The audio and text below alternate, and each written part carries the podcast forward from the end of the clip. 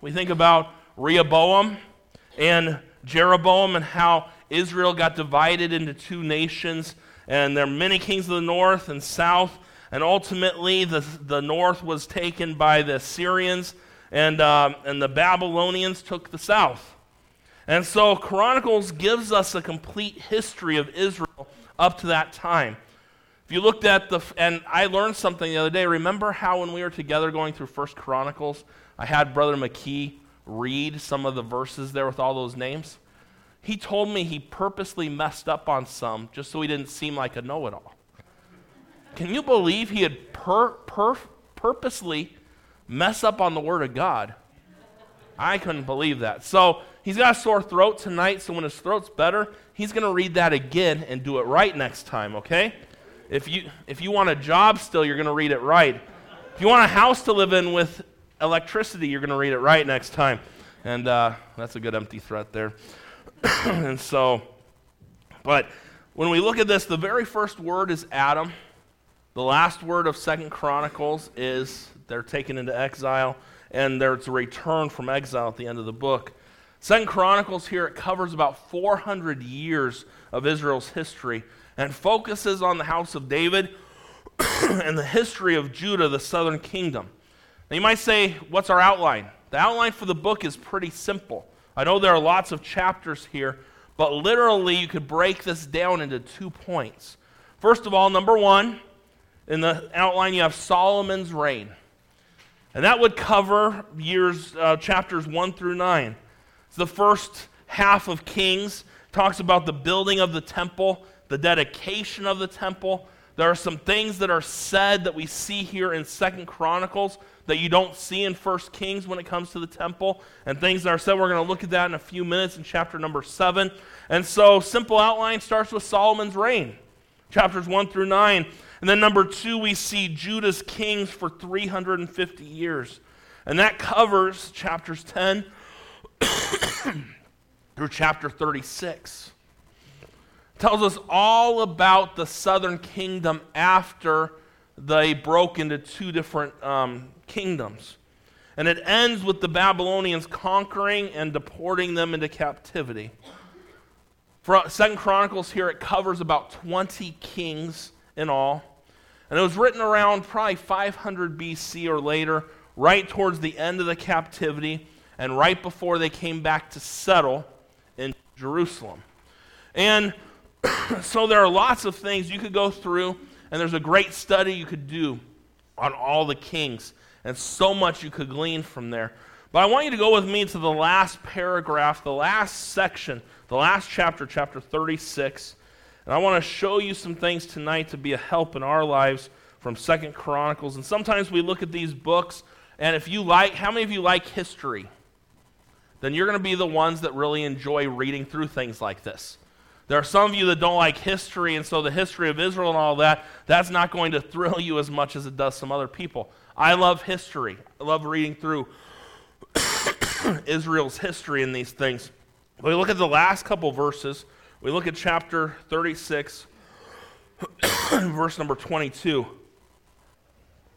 The Bible says, Now in the first year of Cyrus, king of Persia, that the word of the Lord spoken by the mouth of Jeremiah might be accomplished. And the Lord stirred up the spirit of Cyrus, king of Persia, that he made a proclamation throughout all his kingdom, and put it also in writing, saying, Thus saith Cyrus, king of Persia, all the kingdoms of the earth hath the Lord God of heaven given me. And he hath charged me to build him an house in Jerusalem, which is in Judah who is there among you of all his people? The Lord his God be with him, and let him go up. After all the tragedy and all the things that happen throughout the book of Second Chronicles, and basically Jerusalem is destroyed by the end. The temple's destroyed. They're taken into captivity for a lo- lo- long time 70 years. At the end of the book, we see some hope given and new life to a lost and struggling people. Who would have thought that a heathen king, the king of Persia, Cyrus, would be the one to bring hope and revival to God's people?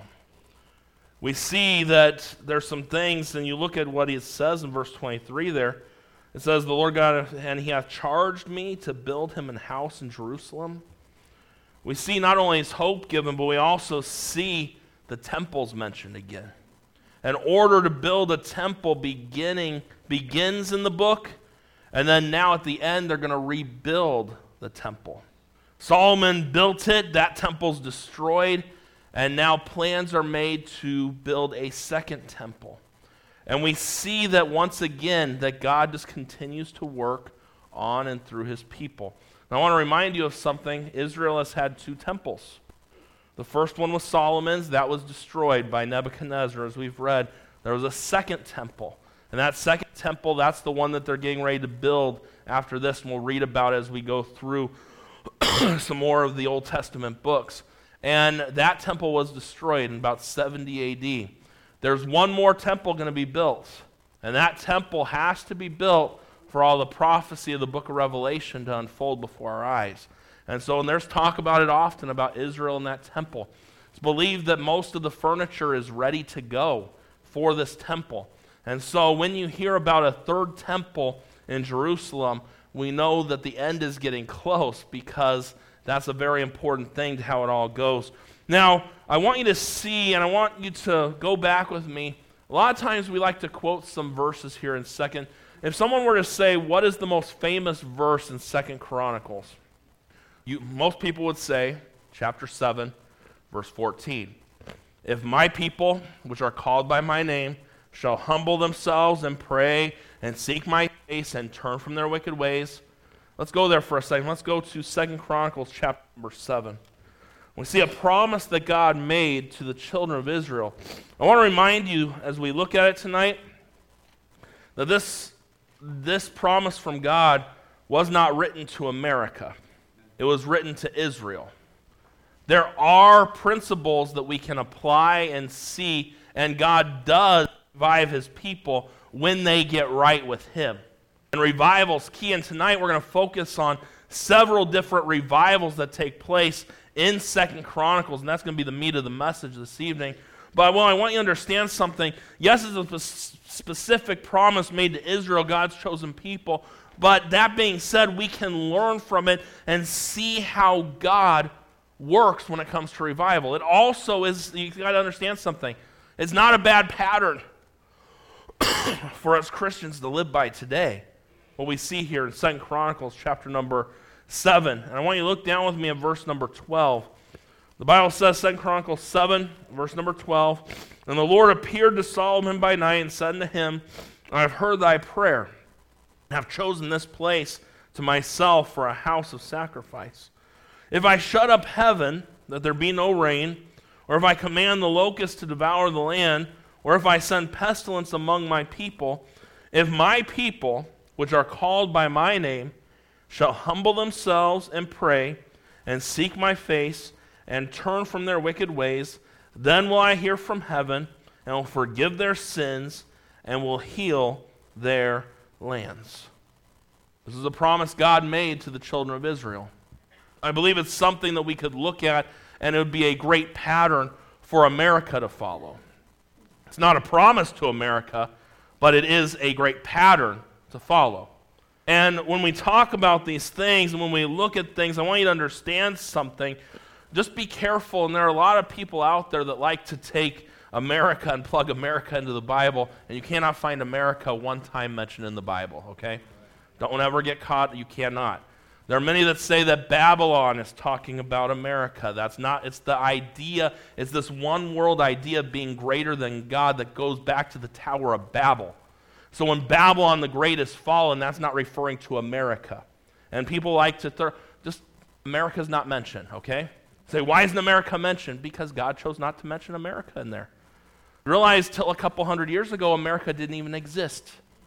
And God moved along just fine without America, and He'll move along just fine with or without America. America has no special blessing of God. Any nation can have some of God's blessing if God is the God of that nation. And if you be careful about those things, and we're, we could go so much into all those things, but I want to focus in tonight for a little bit of time what I believe the theme of the book is. And the theme of Second Chronicles is revival in a wicked country. And we see it happen several times. And we see that Israel is really wicked. And we see that Judah, there's so, many, so much wickedness that takes place. But then we see that God will raise up a godly king, and the nation will have a time of revival for a little bit of time before they go back into their wickedness. And we see it over and over again in this book. I want you to understand something tonight. We need revival today. The people of God do. And there's several things I want you to see, and I want to show you tonight five revivals that take place during this 400 year period in Second Chronicles. And I want you to see what we're going to find is the causes and the evidence of that revival in the nation of Israel and seek to apply some of those truths to our lives and how we can use these things and apply these truths for us today. What brought revival to Israel or to Judah in the midst of all the wickedness and the wicked leaders, the wrong worship, all the things that happened? What brought revival in those days? Five, and that'll be the message tonight. Number one, we see a heart for sacrificial giving.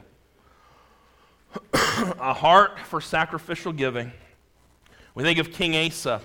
Now, once you write that down, I want you to go with me to chapter, Second Chronicles, chapter number 14. And we're going to read a couple verses in chapter 14, and we're going to read a few verses in chapter 15.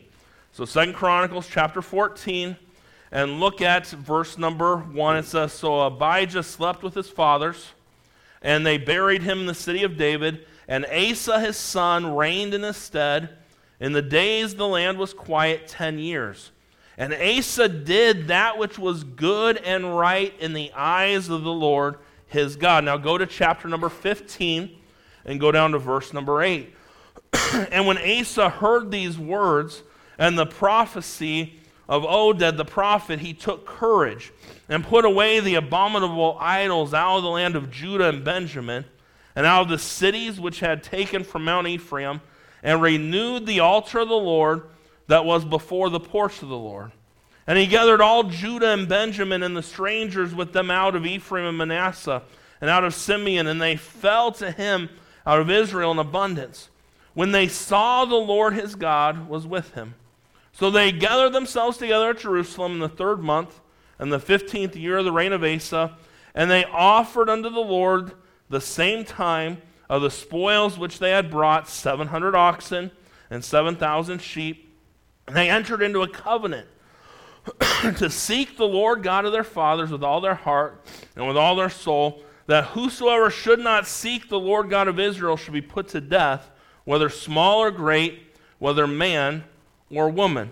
When we go down to verse number 18 of chapter 15, it says, And he brought into the house of God the things that his father had dedicated, and that he himself had dedicated silver and gold and vessels, and there was no more war until the five and thirtieth year of the reign of Asa.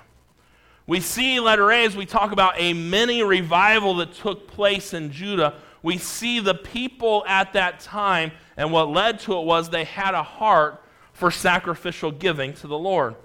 Our hearts, guess what? Will always follow our treasures, and our treasures will always follow our hearts. Asa renewed the altar of the Lord so they could come to make offerings to God. The place of sacrifice had fallen into disuse during his father's time as king, and Asa renewed that altar so people could bring their offerings to God once again. The prophet Azariah preached to Asa, and Asa led God's people in this area. You see, when we talk about it, we don't understand what sacrificial giving is all about today. We give out of abundance, not out of sacrifice. We know that to be true. Sacrificial giving. There used to be a day when there was a need that the church might have that people would sacrificially give. For where your treasure is, there will your heart be also. So let me ask you tonight, and I'm not trying to pry into your life, but we talk about wanting revival in our lives.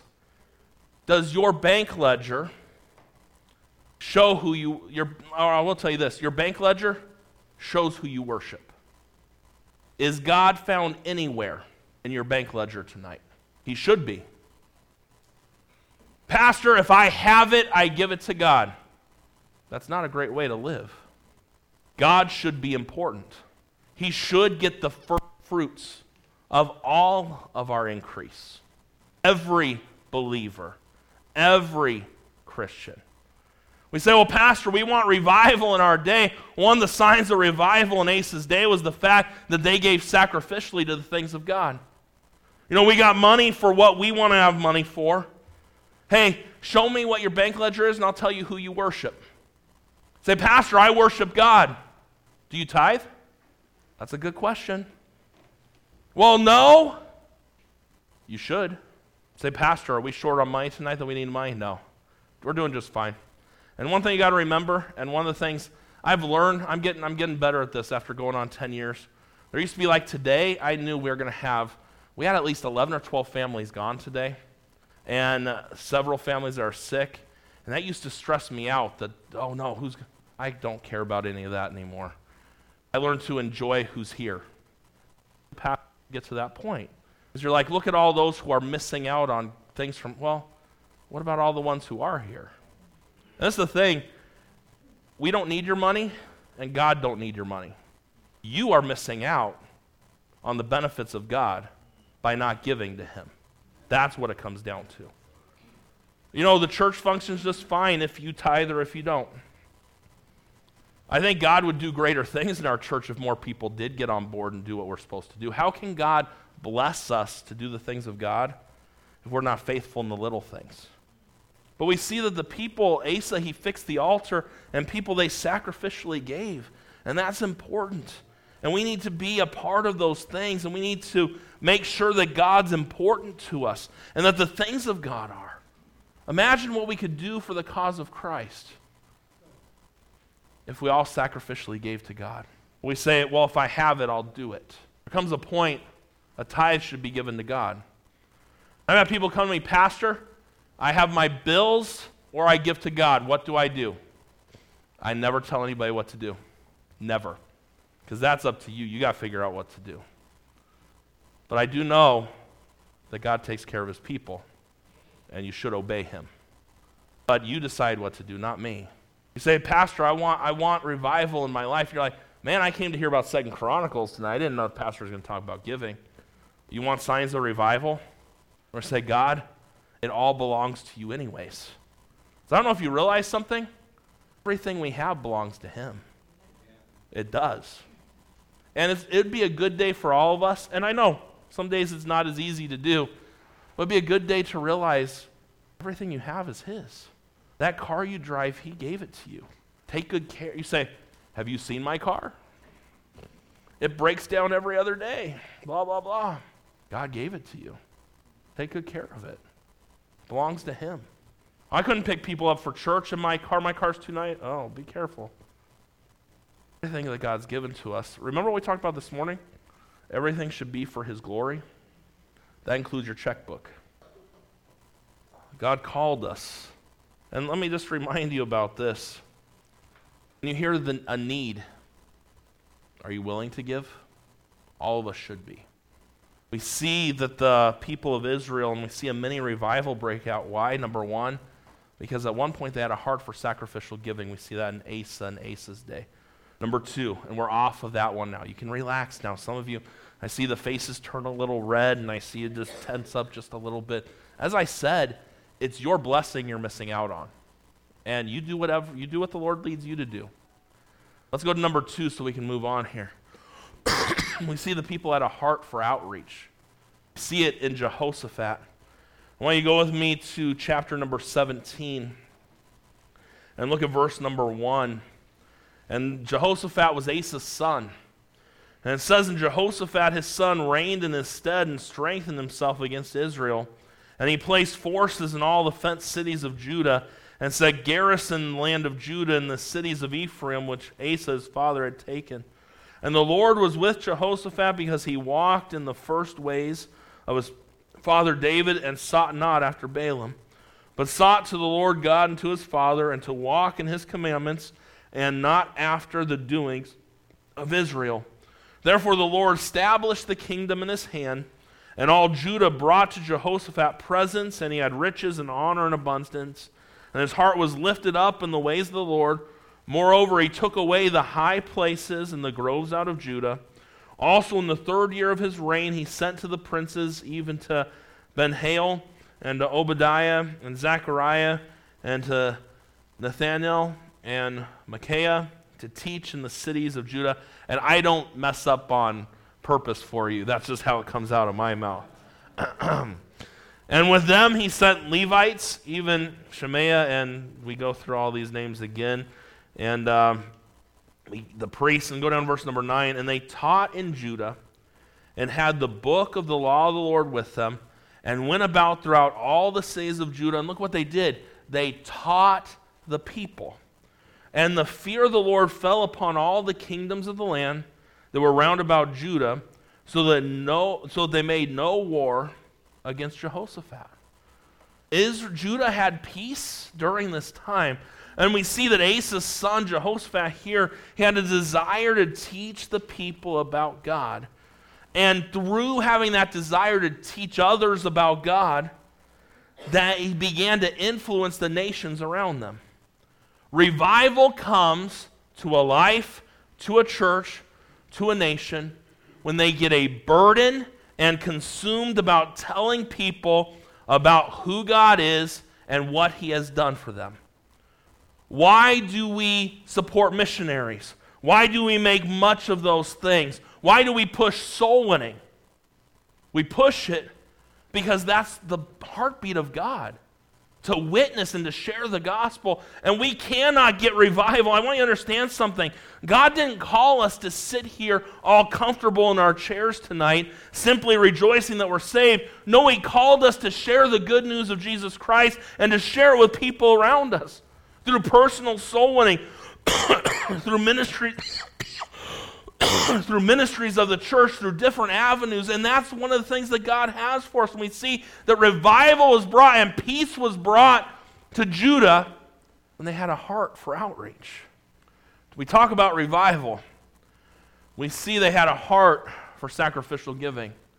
See, number two, they had a heart for outreach. Number three, we see they had a heart for the house of God.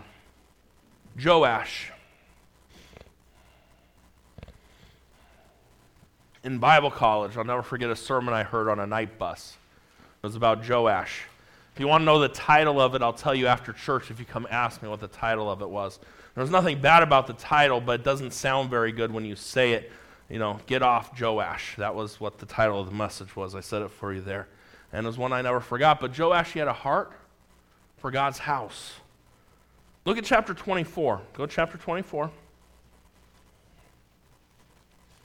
Says Joash was seven years old when he began to reign. Can you, can you imagine a seven year old being king? Michael, you're eight, right? Okay, okay, yeah. Easy there, kid. And William's eight. Jenna, how old are you?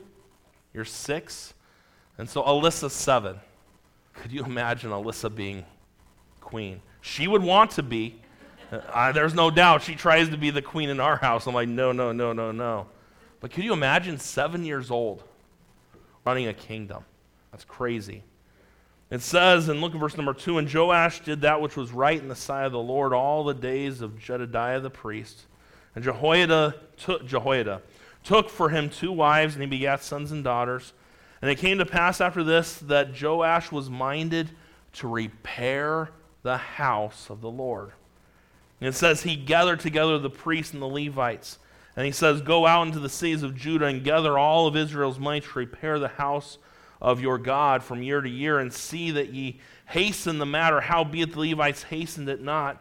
And the king called for Jehoiada the chief and said to him, Why hast thou not required the Levites to bring in out of Judah and uh, out of Jerusalem the collection according to the commandments of Moses, the servant of the Lord? And we see he goes through all these different things. And what we see happen was um, we see the fact that he had a burden, he had a heart for God's house and fixing it. You see, by the time it gets to this point, Israel had let the house of God, it wasn't a priority. Those who had come before, and God raises up Joash, and Joash had it in his heart for God's house. Let me just remind you of something tonight. God's house to Joash was a priority. It had become dilapidated. They were putting their efforts into serving, worshiping, attending, and sacrificing at God's house, and that brought revival to them when they got their focus back on the things of God. In our country today, you see a direct correlation with our attitude towards the house of God and the spiritual condition of our nation. It used to be several years ago, 20, 25 years ago, it was a normal thing for families to go to church.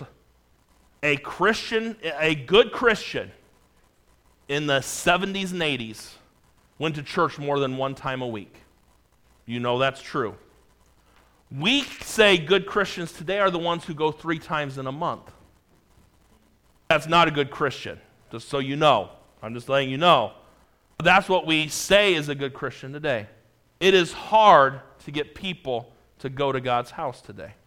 And listen, I want you to understand something. I am all for vacations. The families that are gone today from church, they should go on vacation. It's good for them to get away. But I also encourage them you're gone Sunday morning, find a church for your family to go to. Say, oh, but I'm with my family and everything else. You could take one hour and go to church wherever you're at. I'm not asking you to go on a Sunday night or even a Wednesday night when you're with your family. Take one Sunday morning and go when you're on vacation. I pray that those who are out of town today that they did that. God's house has become it's not a priority in the lives of God's people anymore. And we want revival, but church you got to understand something. Why is God going to give revival to us when we can't sacrificially give? When we don't have a heart for outreach? when we don't have a heart for God's house. And we say, God, we, won't thou revive us again? We want revival. Revival is simply doing the things that we're supposed to do. We think that a revival means we have, oh, we can have a, an evangelist come in and everything's just going to magically change. That's not how it works. You get a heart for the things of God, and God works. Imagine what God could do if we get a hold of these. God's house needs to be a priority for the people of God. We find any excuse we can to miss over, we, over work, pleasure, hobbies, kids' activities, school. And a revival of love and faithfulness to the house of God needs to happen.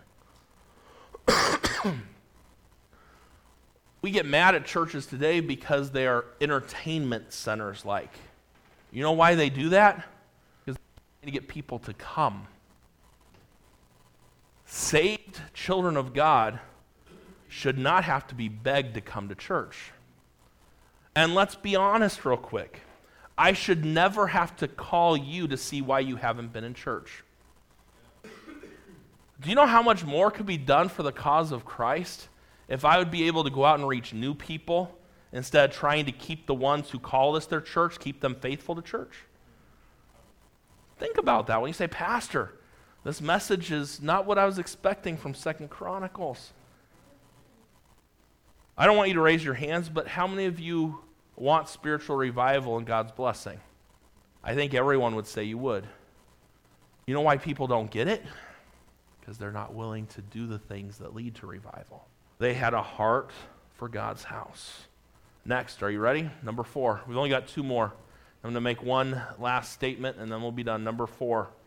We see a heart for holiness and worship. And we see that with King Hezekiah.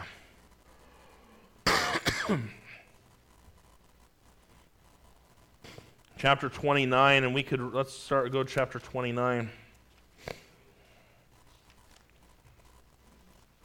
In verse number 1.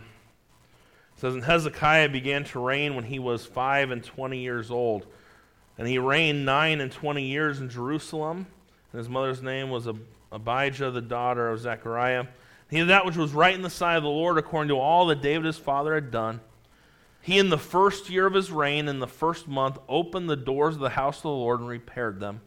And he brought in the priests and the Levites and gathered them together into the east streets and said unto them, Look at what it says here Hear me, ye Levites.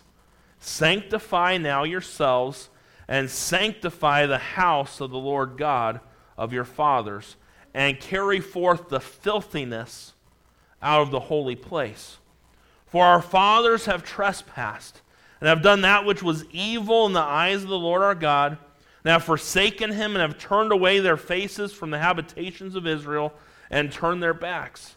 Also, they have shut up the doors of the porch, and put out the lamps, and have not burned incense, nor offered burnt offerings in the holy place unto the God of Israel. Wherefore the wrath of the Lord was upon them in Jerusalem. And they hath delivered them to trouble, to astonishment, and to hiss as ye see with your eyes. For lo, our fathers have fallen by the sword, and our sons and our daughters and our wives are in captivity for this. Now it is in mine heart to make a covenant with the Lord God of Israel, that his fierce wrath, fierce, wrath, fierce wrath may turn away from us. My son, be not now negligent, for the Lord hath chosen you to stand before him, to serve him that they should minister unto him and burn incense. You go down to verse number 16 and see how the temple was cleansed and sanctified. We could go back up, and when we think about the word sanctify, that means set apart. Sanctified, holy, very similar words. Same idea there. In this passage, you notice that they were notice sanctified and cleansed. Always, and I mentioned it this morning. Sometimes we come to church and we sit at church and we want to worship God, but you cannot sing or worship Him corporately like you really want to because you've lived like the devil all week long.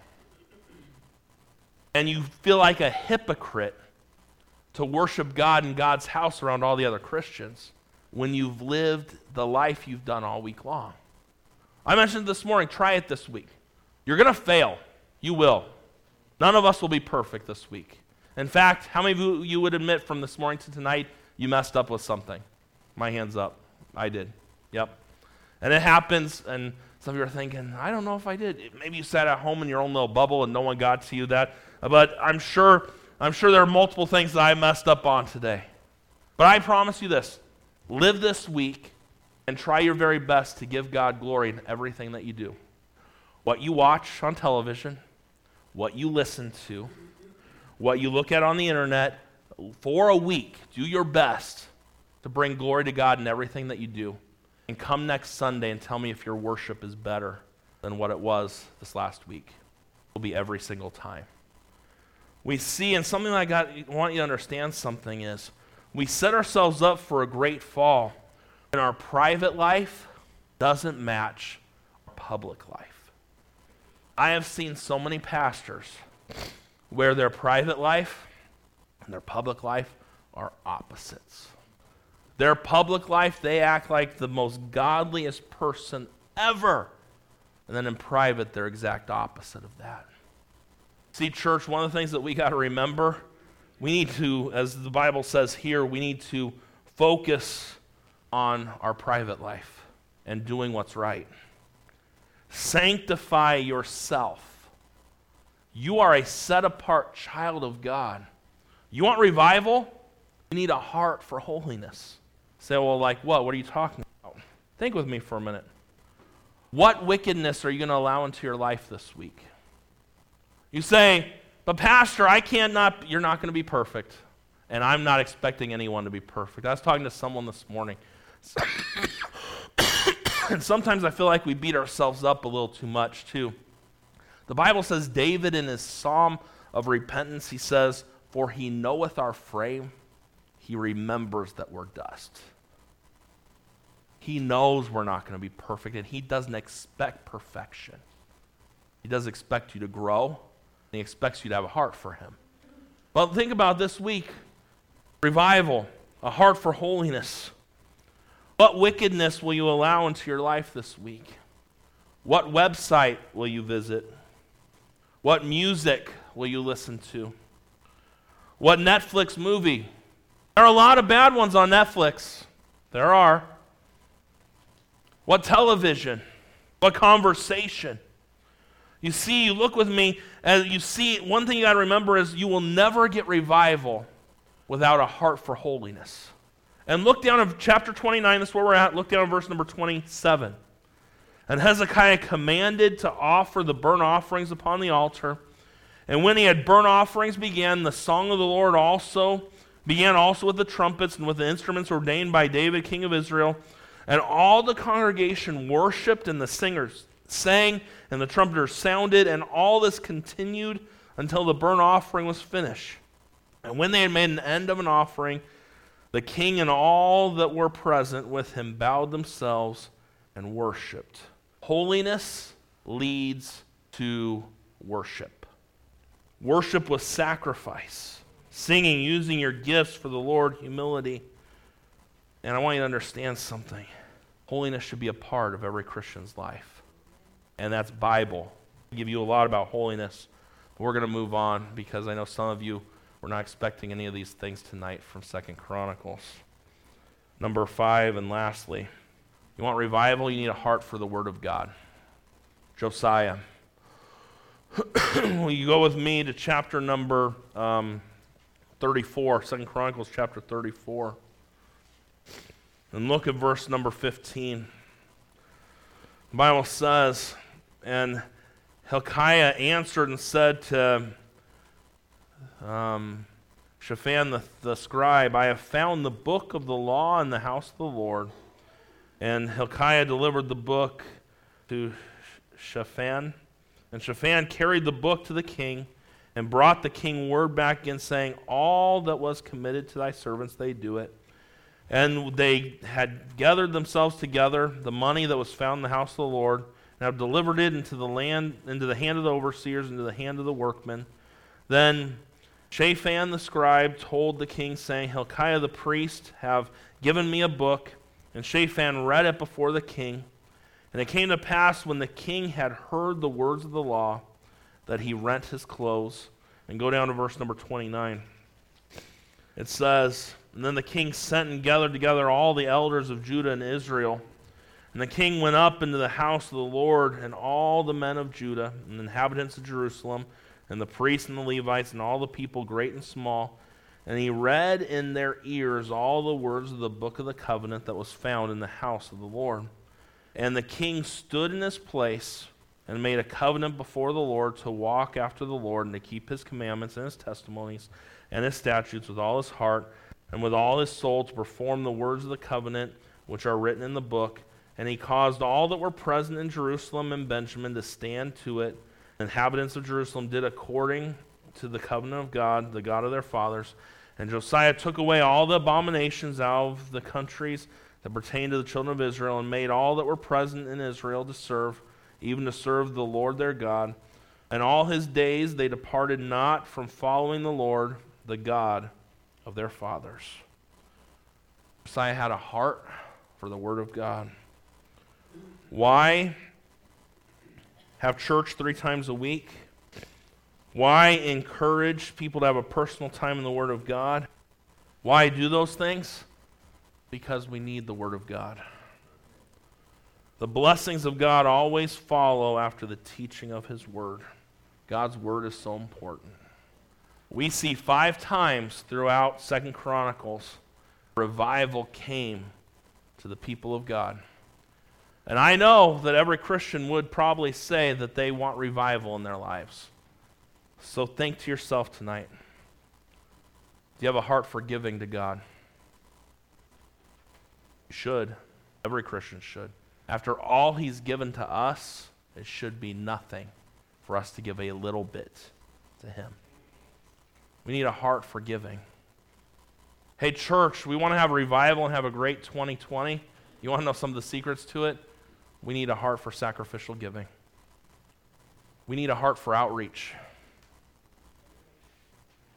Eight people went out yesterday for outreach. Eight. And it's been less than that lately. How can God work in the midst of us if we don't even go out and witness? You say, Pastor, I do it on my own. I hope you do. And you don't have to go to a soul winning time to be witnessing. You can witness anytime. You say, I want a heart for, I want revival. We need to have outreach. We need to be witnessing. As the new year approaches, maybe let's make these things important in our lives. Let's learn to give sacrificially to God. Let's have a heart for outreach. Let's have a heart for the house of God. Man, love God's house. This is a gift that He's given to us. This is His church. Make it a priority in your life. This is the problem, and those of you who have younger kids here, you got to understand something. You don't make much of God in His house, your children are going to make less than you do. That's a scary thing to me. You know, my parents, we were at church every time the doors were open. And even we were there sometimes when the doors were locked and we couldn't even get in. For some reason, we were still there. Church work day, we were always there. So your parents must not have had a life. My dad worked 50, 60 hours a week. Saturdays, you know what he did with his free time on Saturday? He said, Saturday's my day for myself. You know what my dad did for years? He fixed buses every Saturday so children could be picked up on Sundays. So what did he do all week long? He worked on diesel vehicles all week long. I remember Thanksgiving one year, the day after Thanksgiving, there was a bus that a spring had broke, and the bus almost fell on him. That's why I remember it so well. Didn't quite get the right jack underneath it, and he put the jack on dirt. That wasn't a smart idea to do. And the bus almost fell on him. But you know what they taught me? The work of God's important. And that's carried on in my life.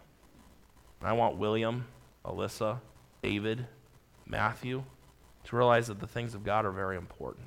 Hey, I need a sacrificial heart for God, for giving, because my kids are going to grow up and they need to see that dad gave to God. They need to see that their dad had a heart to go witness and share the gospel with people, not because he was a pastor, but because he loved his Savior and he wanted to make much of Jesus. they need to see the importance, the heart that I have for the house of God. They need to see holiness in my life. Holiness is important. What you do matters. Say the Lord will, for- He does forgive you. I know He does. And I know He knows you're not going to be perfect. But you live your life and look and view the things that you do that go contrary to everything that God says, you'll never experience revival in your life. And you can never worship God without holiness. Holiness and worship go hand in hand. And then we need a heart for the Word of God. Imagine what could happen in 2020 if we made these five things a priority in our lives. Victory Baptist Church could be a church that God uses greatly this upcoming year. But this is what happens it's too much work. Giving sacrificially, I, I can't do that. You could. You really could. We all could. Outreach, I can't witness. Oh, you really can. Remember that power we talked about this morning? It's in you to help empower you to witness. You can. I can't make God's house a priority. I got too many things going. When my life slows down, I'll make God's house a priority. Guess what? Life will never slow down. You're always going to be busy. You're always going to have stuff to do. It's always that way. God deserves the first pickings of everything. We need holiness. But our flesh doesn't like holiness. Our flesh likes to hear the dirty jokes, watch the things that a Christian has no business watching, listen to the things that a Christian has no business listening to. But you say, I love God and I want to worship Him, then you better do it His way and in holiness. And we need a heart for the Word of God. If it was easy to read God's Word, everybody would do it. This upcoming year, set a goal. Read your Bible every day next year. If it's five verses, one chapter, get in God's Word every day. Get a heart for the things of God. Because someday when we stand before Him, we're going to wish we did all these things. And then it's going to be too late. But guess what? You still have time today. Let's do our very best for Him. Let's live for Him. What we see is the people of Israel, we see that God's judgment stayed away for a very long time. Why? Because some people did what was right in the midst. And I will just remind you of something. Our nation, founded under godly principles, is far from God today. And God almost needs to offer Sodom and Gomorrah an apology for the things that America has done and is doing. What stays off the judgment of God, I believe? Christians living for God. You can do it today. You can live for Him. The world was wicked back then, the world's wicked today. Let's do our very best today, and let's have revival in 2020 and get a heart for the things of God.